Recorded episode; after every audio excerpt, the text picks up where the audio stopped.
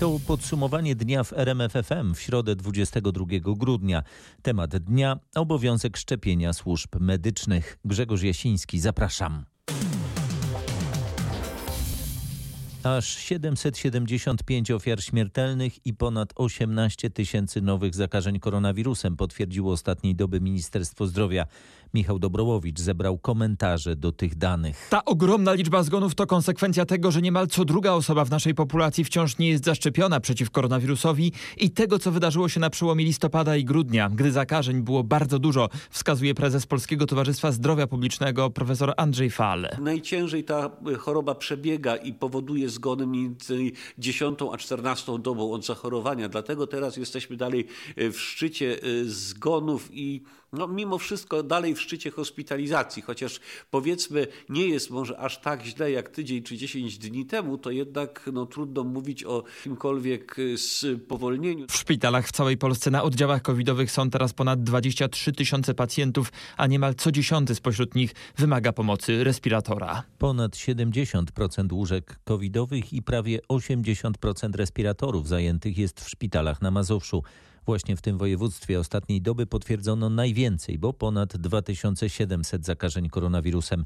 Jak lekarze oceniają sytuację w szpitalach w centralnej Polsce? Napływ nowych pacjentów jest mniejszy niż jeszcze tydzień temu. Wolne łóżka są w szpitalu na Stadionie Narodowym w Warszawie, a także na oddziałach covidowych w Siedlcach, Ciechanowie i Płońsku. Zajęta wciąż jest zdecydowana większość miejsc w Radomiu, Płocku i Mławie. Do szpitali trafiają coraz częściej pacjenci między 30 a 40 rokiem życia. Coraz młodsi. Mało tego, ostatnio przyjęliśmy do szpitala bieleńskiego. Noworodka, matka poszła z dzieckiem do domu, wróciła z dzieckiem zakażonym. Trzeba szczepić dzieci od piątego roku życia. Wiemy, że to jest bezpieczne. Tak apeluje profesor Ryszard Gellert. A wysłuchał tego Michał Dobrołowicz. Minister zdrowia podpisał rozporządzenie dotyczące obowiązkowego szczepienia służb medycznych. Adam Niedzielski ujawnił to w popołudniowej rozmowie w RMFFM.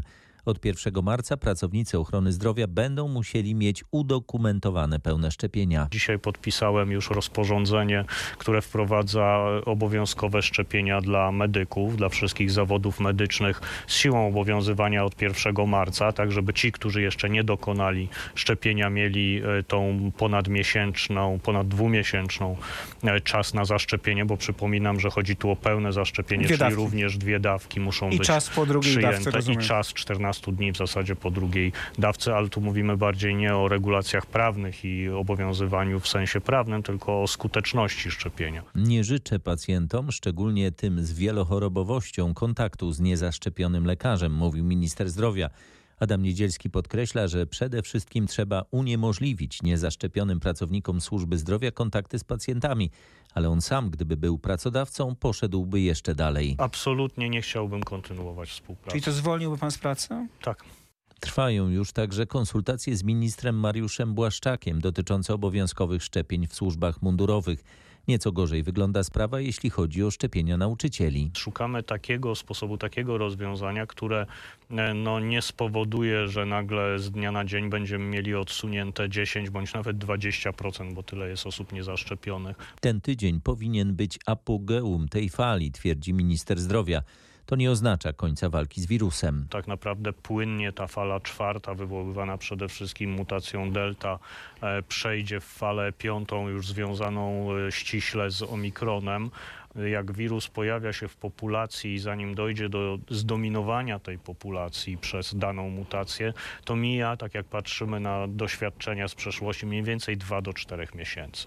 Omikron charakteryzuje się tym, że jest rzeczywiście bardzo zakaźny, więc e, przyjmujemy jako najbardziej prawdopodobny wariant, że to są raczej 2 miesiące niż 4 miesiące, co oznacza, że prawdopodobnie na koniec stycznia będziemy widzieli e, takie przyspieszenie i mm, no, rozpoczęcie piątej fali. Cała rozmowa Tomasza Terlikowskiego z ministrem zdrowia Adamem Niedzielskim jest na rmf24.pl. Nie dla powszechnych obowiązkowych szczepień przeciw COVID-19 na tym etapie pandemii.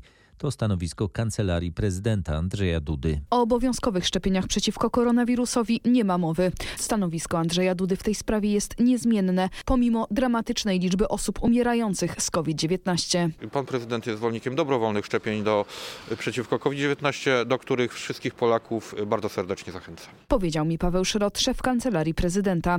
Natomiast Mateusz Morawiecki zapowiedział dzisiaj, że w ciągu najbliższych dni ukaże się rozporządzenie regulujące obowiązkowe szczepienia dla medyków. Może także dla e, służb mundurowych e, to te decyzje w najbliższych dniach e, zapadną. W wypowiedzi premiera nie było mowy o trzeciej grupie, która od marca miała być objęta obowiązkowymi szczepieniami, czyli o nauczycielach. Informuje Magdalena Greinert. Powrót dzieci do szkół 10 stycznia nie jest przesądzony. Wszystkie scenariusze są możliwe. Tak mówi rzecznik Ministerstwa Zdrowia pytany o możliwość przedłużenia obecnych obostrzeń, w tym edukacji zdalnej dla dzieci. Decyzja w sprawie powrotu dzieci do szkół zapadnie pod koniec tygodnia poświątecznego, by ocenić, czy nasza mobilność, nasze spotkania świąteczne spowodowały wzrost zakażeń i jak bardzo szerzy się mutacja Omikron ale sam fakt, że nie pada już zapewnienie, że dzieci wrócą do szkół jest ważnym sygnałem. Wszystkie scenariusze są możliwe. Na dziś nie ma decyzji, żeby dzieci pozostawały dłużej w nauce zdalnej, ale patrzymy też na rozwój wypadków w zakresie omikrona, no nie tylko w Polsce, ale w całej Europie. A w kolejnych krajach omikron zaczyna dominować. Eksperci są zgodni, u nas też tak będzie. Dlatego na pytanie, czy spodziewać się nowych obostrzeń na święta i nowy rok, pada odpowiedź. Może powiem tak, w zakresie świąt na razie nie przewidujemy żadnych zmian. Rzecznik Ministerstwa Zdrowia dodaje apel, byśmy święta spędzili w gronie tylko najbliższych i to zaszczepionych najbliższych. Coraz więcej dzieci trafia do szpitali z powodu wielonarządowego zespołu zapalnego, czyli tzw. Tak PIMS. W stosunku do poprzednich fal koronawirusa zaczynają się różnić objawy tej choroby. Dzieci zaczynają ją przechodzić także coraz ciężej. Wśród małych pacjentów jest już kilka ofiar śmiertelnych. Jak mówią lekarze, ponad 90% małych pacjentów to osoby, które przechodziły zakażenie koronawirusem zupełnie bezobjawowo, a same objawy pojawiają się kilka tygodni po przechorowaniu. To najczęściej gorączka, wysypka i zapalenie mięśnia sercowego, mówi dr Przemko Kwinta. To, co się dzieje w tej chwili, y, no, nas zaskakuje, że dzieci trafiają w bardzo ciężkim stanie. Ta choroba przebiega w pewien sposób tak jak zapalenie mięśnia sercowego. Dane mówią o tym, że ta śmiertelność to jest jest 1%, czyli jedno na 100 dzieci, które zachoruje na PIMS umiera. Lekarze nie pozostawiają też złudzeń. Najlepszą ochroną przed chorobą jest ochrona przed zakażeniem, czyli szczepienie przeciwko COVID-19. Informuje nasz reporter Marek Wiosło. Komisja Europejska wszczęła przeciwko Polsce postępowanie w sprawie naruszenia unijnego prawa z powodu poważnych obaw związanych z polskim Trybunałem Konstytucyjnym i jego ostatnim orzecznictwem. Chodzi o orzeczenia z lipca i października. Jakie są konkretne zarzuty? Chodzi przede wszystkim o wyrok Trybunału Konstytucyjnego dotyczący wyższości prawa polskiego nad unijnym w wyniku wniosku premiera Mateusza Morawieckiego, bo to właśnie ten wyrok wywołał największe wzburzenie w Brukseli. Komisja Europejska uważa, że to orzeczenie narusza ogólne zasady niezawisłości, nadrzędności, skuteczności i jednolitości stosowania unijnego prawa. Ponadto Komisja Europejska wskazuje, że ma poważne wątpliwości co do niezależności i bezstronności samego Trybunału Konstytucyjnego. Chodzi o jego powołanie i skład, zwłaszcza o wybór prezesa i wiceprezesa Trybunału. Polska ma teraz dwa miesiące na odpowiedź. Jeżeli nie będzie ona dla Komisji Europejskiej zadowalająca, to Bruksela przejdzie do kolejnego etapu w tej trzystopniowej procedurze. Jeżeli nie będzie porozumienia, to Komisja Europejska może skierować skargę do CUE, a potem wnioskować o kary finansowe. Informuje nasza dziennikarka Katarzyna Szymańska-Borginą. Mateusz Morawiecki nie zgadza się z wnioskiem Komisji Europejskiej w sprawie Trybunału Konstytucyjnego. Według premiera komisja niewłaściwie rozumie rozdział między kompetencjami państw i struktur unijnych. Jeżeli Komisja Europejska dalej brnie w kierunku e, braku zrozumienia rozdziału pomiędzy rozdziału kompetencji między państwa członkowskie a instytucje centralne, instytucje w Brukseli, to znaczy, że trend rozwijania centralizmu e, demokratycznego, że tak powiem, centralizmu biurokratycznego z Brukseli niestety postępuje, ale jemu trzeba gdzieś postawić tamę. Działania Komisji Europejskiej prowadzą do ubezwłasnowolnienia Polski i pozbawienia suwerenności przekonuje minister sprawiedliwości Zbigniew Ziobro. Minister Zbigniew Ziobro widzi w działaniach Brukseli schemat. Najpierw podważanie całego systemu sądownictwa, a teraz kwestionowanie zapisów polskiej konstytucji. Po prostu nie spodobał się urzędacom Brukseli wyrok polskiego niezależnego, niezawisłego Trybunału Konstytucyjnego. I mówią nie, nie chcę powiedzieć nie. Według części prawników to polski rząd podważa podstawy funkcjonowania Unii, bo Trybunał Konstytucyjny nadał sobie prawo do wybierania europejskich orzeczeń, które Polska będzie wykonywać. Teraz mamy dwa, potem będziemy mieli 22 albo 202 wyroki Trybunału, które będą wskazywały, że w danym zakresie Polska nie musi stosować się do regulacji Unii Europejskiej. Przekonywał profesor Mariusz Bidziński z Uniwersytetu SWPS. Bruksela kwestionuje dwa wyroki Trybunału Konstytucyjnego, między innymi o wyższości prawa krajowego nad unijnym. Przypomina nasz reporter Roch Kowalski. A my wracamy jeszcze do Brukseli. Unijny komisarz do spraw gospodarczych Paulo Gentiloni potwierdza informacje naszej dziennikarki w sprawie zerowej stawki VAT na żywność. Wczoraj informowaliśmy o tym, że Komisja Europejska zgadza się, a w zasadzie przymyka oczy na fakt, że Polska przez kilka miesięcy będzie stosować zerową stawkę na żywność, mimo że nie zezwala na to jeszcze obecne unijne prawo. Chodzi o to, że za kilka miesięcy wejdzie w życie nowa dyrektywa VAT-owska, zgodnie z którą kraje Unii będą mogły już stosować zero VAT na żywność. Komisja nie będzie więc wszczynać procedury o naruszenie unijnego prawa przeciwko Polsce z powodu tych kilku miesięcy. Moja dyplomatyczna odpowiedź brzmi, że Komisja przyjmuje do wiadomości tę decyzję, pomimo że nie jest ona zgodna z obecnym unijnym prawem. Jak ustaliłam, w sprawie obniżonej stawki VAT na gaz jest już zgoda komisji. W kwestii obniżonej stawki na elektryczność i ciepłownictwo trwają natomiast rozmowy. Nie otrzymałam jednak odpowiedzi, czy w przypadku tych trzech produktów możliwa jest zerowa stawka. Relacjonuje z Brukseli nasza dziennikarka Katarzyna Szymańska-Borginą.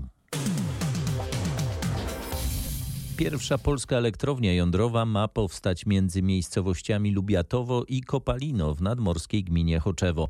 Państwowa spółka Polskie Elektrownie Jądrowe ogłosiła tak zwaną preferowaną lokalizację pierwszej takiej placówki w kraju. To znaczy, że rząd właśnie tam chce zbudować pierwszą polską elektrownię jądrową, ale jeżeli się nie uda, to wykorzystana ma zostać lokalizacja awaryjna, czyli Żarnowiec. Przypomnę, w Żarnowcu stoją teraz ruiny niedokończonej jądrówki z lat 80. O wyborze Lubiatowa Kopalina zdecydowały dostęp do wody służącej do chłodzenia reaktora, możliwość transportu materiałów morzem, mała gęstość zaludnienia i dobra infrastruktura drogowa. E, państwowa spółka rusza teraz z procedurą uzyskiwania zgód i pozwoleń. Jeżeli to się uda, to ruszy przygotowanie samej budowy, która ma się zakończyć za 10 lat. Zapowiada Krzysztof Berenda. Co na to władze turystycznej gminy? Turystyka w tej gminie, skrywającej za pasem nadmorskich lasów wyjątkowo piękne plaże, nie ucierpi. Przekonuje mnie miejscowy wójt.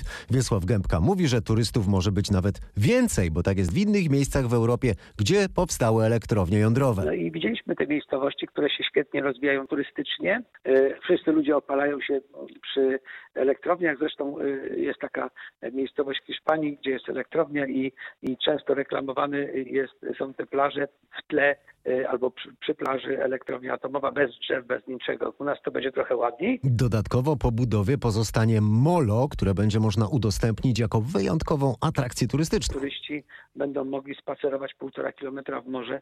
Będzie atrakcja turystyczna, a plaża będzie otwarta, tak jak mówiłem. Oczywiście, jeżeli elektrownia rzeczywiście tam powstanie, bo decyzja wcale nie jest ostateczna, ale przedstawiciele koreańskiej firmy, która chce się starać o kontrakt, już podarowali samorządowi czek na 15 tysięcy euro. Za te pieniądze, jak mówi mi wójt, powstać ma plac zabaw. Informuje Michał Zieliński.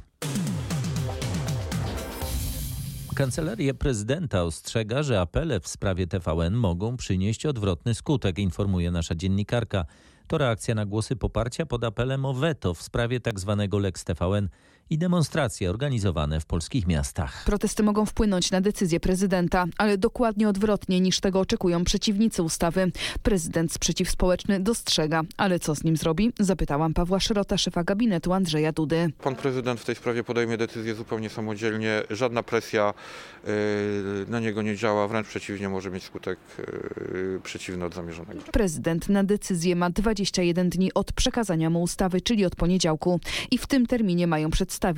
Szrot nie wyklucza, że nastąpi to wcześniej, nawet jeszcze przed świętami. Informuje Magdalena Greinert. Rozpatrzenie wniosku o tymczasowy areszt dla Romana Giertycha będzie możliwe prawdopodobnie dopiero za kilka tygodni.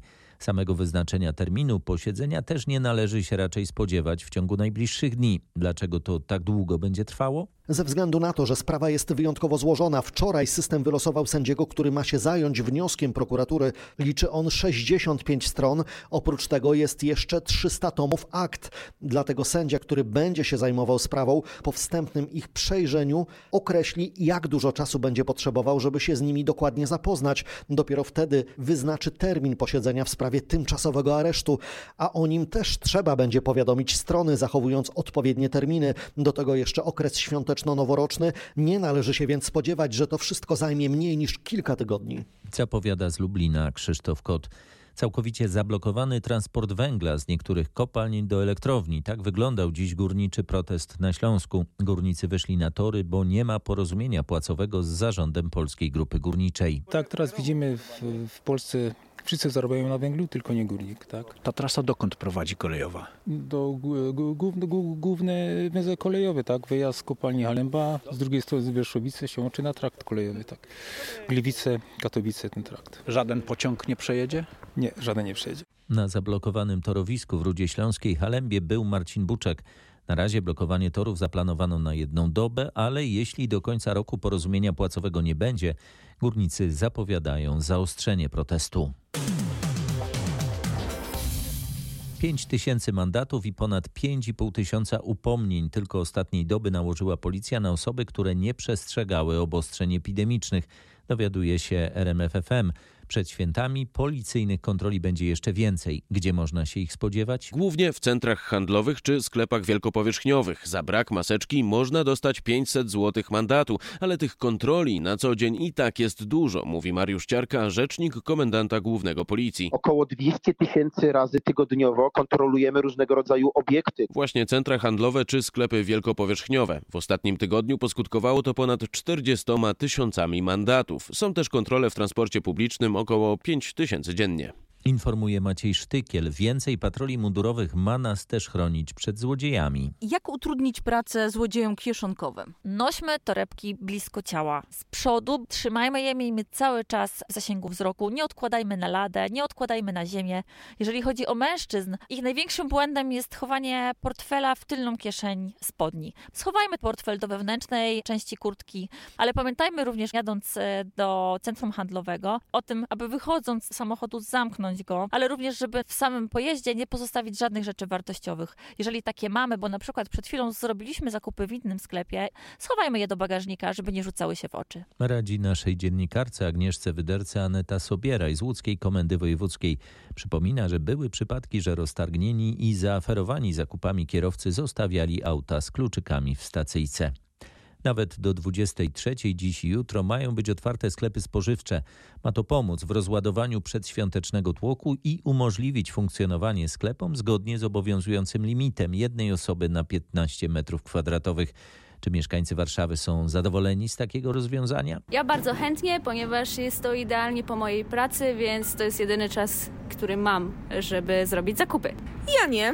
Ja już zakupy zrobiłam przez internet. Ja szczerze mówiąc, zwłaszcza w tym okresie covidowym, to korzystałem z tych nocnych, bo wtedy nie ma ludzi i rzeczywiście tak, szukam takich terminów, kiedy nie ma, nie ma ludzi w sklepach i mogę na spokojnie sobie zrobić zakupy.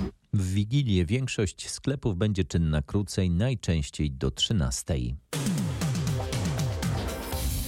Dokładnie 20 lat temu, 22 grudnia 2001 roku, zmarł wspaniały muzyk, wokalista, kompozytor, poeta i lider zespołu Republika Grzegorz Ciechowski. Takie jego utwory jak Biała Flaga, Kombinat czy Telefony kojarzą wszyscy. Wielu z nas zna na pamięć jego teksty o jedno z największych dzieł Ciechowskiego, czyli utwór Nie pytaj o Polskę. Darek Maciborek na antenie RMFFM dopytywał syna muzyka Brunona Ciechowskiego. Utwór jest na pewno e, aktualny. Sam widzę, że i ja i moi rówieśnicy cały czas słuchają tej muzyki, więc wydaje mi się, że to jest e, coś takiego mm, ponadczasowego i też wizjonerskiego w jakiś sposób.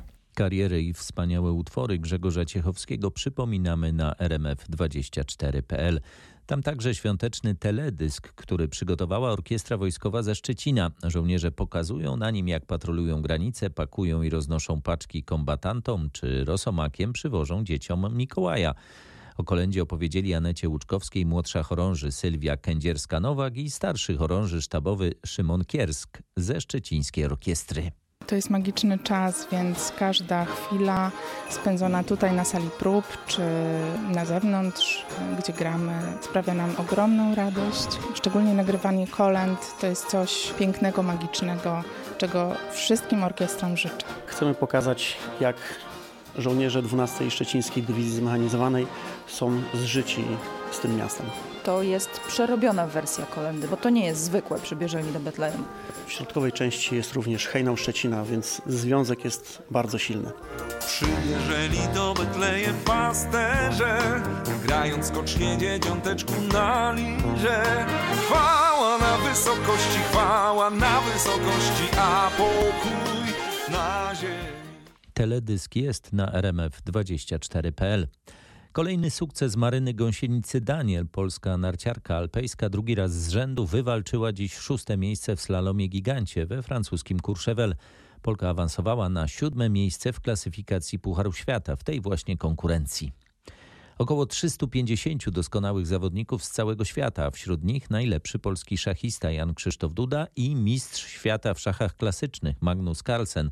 Taka będzie obsada Mistrzostw Świata w szachach szybkich i błyskawicznych, które już w świąteczną niedzielę rozpoczną się na stadionie PGE Narodowym w Warszawie. Jan Krzysztof Duda kilka dni temu został mistrzem Europy w szachach błyskawicznych, w których kluczowe znaczenie mają nieco inne cechy niż w klasycznej odmianie. Te same osoby, które grają w szachy klasyczne, te wielogodzinne, grają też właśnie w szachy błyskawiczne, aczkolwiek czołówka światowa jest trochę różna. Różnica między szachami błyskawicznymi a na przykład klasycznymi jest taka, że w błyskawicznych na całą partię mamy 3 minuty, więc tutaj jest bardziej istotna intuicja. Bardzo często zawodnicy, którzy mają bardziej taki atakujący styl gry są nagrodzeni za swoją właśnie aktywność, przejmowanie inicjatywy. Jan Krzysztof Duda uwielbia grać szachy błyskawiczne i właśnie ten styl, atakowanie, intuicja to jest taki jego znak Wyjaśniał wiceprezydent Międzynarodowej Federacji Szachowej Łukasz Turlej. Warszawskie Mistrzostwa Świata będą najsilniej obsadzonym turniejem w historii polskich szachów. Za nami finał akcji listy do świętego Mikołaja. O tym, co chcieliby dostać, pisali w nich podopieczni domów pomocy społecznej z Wrocławia. Dziś trafiło do nich około 700 paczek, które nie powstałyby bez wolontariuszy. Tak naprawdę wszystkim możemy podziękować za tak liczne wsparcie. Listy, niektóre były bardzo wzruszające. Ktoś prosił na przykład o, o poduszkę, żeby było mu bardziej wygodniej leżeć w łóżku. Grzeczna byłam, to paczkę dostałam, tak? W paczce właśnie radyjko, słuchawki bezprzewodowe, dużo e, kosmetyków. Wszyscy się cieszą, bodaj najmniejszą paczuszką, ale się cieszą, zadowoleni, bo, bo są osoby, że po prostu nie mają nikogo, żadnej rodziny. Mówili Paweł Zabilski z Fundacji Veritas i podopieczna jednego z wrocławskich DPS-ów. W Krakowie przy ulicy Franciszkańskiej trwa budowa żywej szopki. To tradycja pielęgnowana przez zakon Franciszkanów. Będzie wspólne kolędowanie, a start tuż przed pasterką. Przewozimy deski i rozpoczyna się budowa szopki. Tradycyjnie, tak jak zawsze, naprzeciwko okna papieskiego. Zwierzątka będą dwie lamy, osiołek i kuc szetlandzki. Przed nami oprócz zwierząt i świętej rodziny koncerty, zespół dziecięcy Jakubowe Muszelki, kwartet CDN i nasz zespół seminaryjny Fioretti mówił franciszkanin brat Jakub Szczepanek. Na największej w Łodzi miejskiej choince zgasły światełka. Ale to nie efekt awarii, ale celowy zabieg, tłumaczą pierwszy wiceprezydent Łodzi Adam Pustelnik i prezes fundacji JIM Tomasz Michałowicz. Tak, Miłosz, musimy krzyknąć głośno 3, 2, 1, dobra? 3, 2, 1! Brawo! Osoby w spektrum autyzmu mają trudniej niż my wszyscy, żeby przetrwać święta. Tak samo jak nam przeszkadzają niektórym światełka, nadmiar tych świateł, hałas. Mają tak samo jak my, tylko bardziej. Bardzo rozumiem to, że niektórym może to przeszkadzać taki światowszy harmider, te światła na choince za mocne, że nie lubią spakowywać prezetów w towarzystwie. Więc taka pania to miał być taki jakby poradnik, jak przetrwać te święta. Podpowiada 15-letni Miłosz, który również ma spektrum autyzmu, ale łagodniej reaguje na bodźce. Chłopiec jest głównym bohaterem kampanii i w serii krótkich filmów wcielił się w rolę eksperta od świątecznego przetrwania. A skoro już o dzieciach w święta mowa, dzieciom do 12 roku życia w ogóle nie powinno podawać się grzybów. Nie mają one wartości odżywczych, a wątroba dzieci jest za słaba, by walczyć z truciznami mówi pediatra dr Miłosz Przybyszowski z Dziecięcego Szpitala Uniwersyteckiego w Krakowie Prokocimiu. Dzieci przed 12 rokiem życia absolutnie nie powinny dostawać grzybów, dlatego że one nie zawierają żadnych wartości odżywczych, a w przypadku zatrucia grzybami dziecko jest bezbronne. Jego wątroba nie jest w stanie obronić się przed zatruciem i doprowadza to do nieodwracalnego jej zniszczenia i konieczności przeszczepu. Więc nie ma zasadniczo żadnych korzyści z podawania dzieciom grzybów. Ryzyko zatrucia jest za to może być duże. Co roku, często właśnie w okresie świąt, do szpitali przywożone są dzieci, które zatruły się grzybami. Gdy dziecko zakrztusi się ością, nie należy podawać mu nic do picia ani do jedzenia, mówią lekarze najlepiej od razu zgłosić się do poradni. W przypadku ryzyka podejrzenia zadławienia się ością należy dziecko przede wszystkim uspokoić, nie poić go, nie dawać mu niczego do jedzenia. Trzeba zgłosić się wtedy do szpitalnego oddziału ratunkowego. Nie należy tych ości usuwać samemu ręką. E, nie podawać żadnych środków przeciwbólowych, tylko dziecko uspokoić. Mówić do niego spokojnie, żeby ono sobie oddychało i pokazać je specjaliście radzi pediatra dr Miłosz Przybyszowski. Przed nami mroźna noc. Ostrzeżenia przed silnym mrozem wydali synoptycy dla części Warmii, Mazur, Podlasia oraz dla południowych powiatów Małopolski, Śląska i Podkarpacia. Tam y, spadnie temperatura do minus 17 stopni Celsjusza. Wszystkie powiaty południowe od województwa podkarpackiego przez Małopolskie i Śląskie, tam również spadek temperatury do minus 18 stopni Celsjusza, ale w obszarach podgórskich może się pojawić nawet minus 22. Ostrzeżenia są ważne przez całą noc. Sytuacja nieco poprawi się rano, ale mimo wszystko jutro nadal w ciągu dnia temperatury będą ujemne. Do ilu stopni? Na wschodzie około minus 5, minus 6, w centrum minus 3, minus 4, a najcieplej będzie będzie na zachodzie i na wybrzeżu. Tam zero. Ciepła wigilia na południu Polski i mroźna na północy, a potem w całej Polsce w Boże Narodzenie zrobi się chłodno. Tak według najnowszych prognoz synoptyków zapowiadają się tegoroczne święta. Wigilię na termometrach w Polsce południowo-zachodniej, czyli dolnośląskie, lubuskie, możemy zobaczyć nawet 9 stopni powyżej zera. A na północy? Tam chłodne powietrze, minus 2 to jest maksymalna temperatura. A w których regionach te święta będą białe? Zdecydowanie północ kraju. Delikatny śnieżek może też popruszyć w północnej części Mazowsza, we wschodniej części województwa pomorskiego, w Kujawsko-Pomorskim, ale mimo wszystko najwięcej tego śniegu na ten moment prognozujemy w warmińsko-mazurskim oraz podlaskim. Przewiduje Grzegorz Walijewski z IMGW. Rozmawiał z nim nasz reporter Michał Dobrołowicz. Tyle na dziś. Kolejne podsumowanie dnia w RMFFM już jutro wieczorem. Grzegorz Jasiński, dziękuję. Dobrej nocy.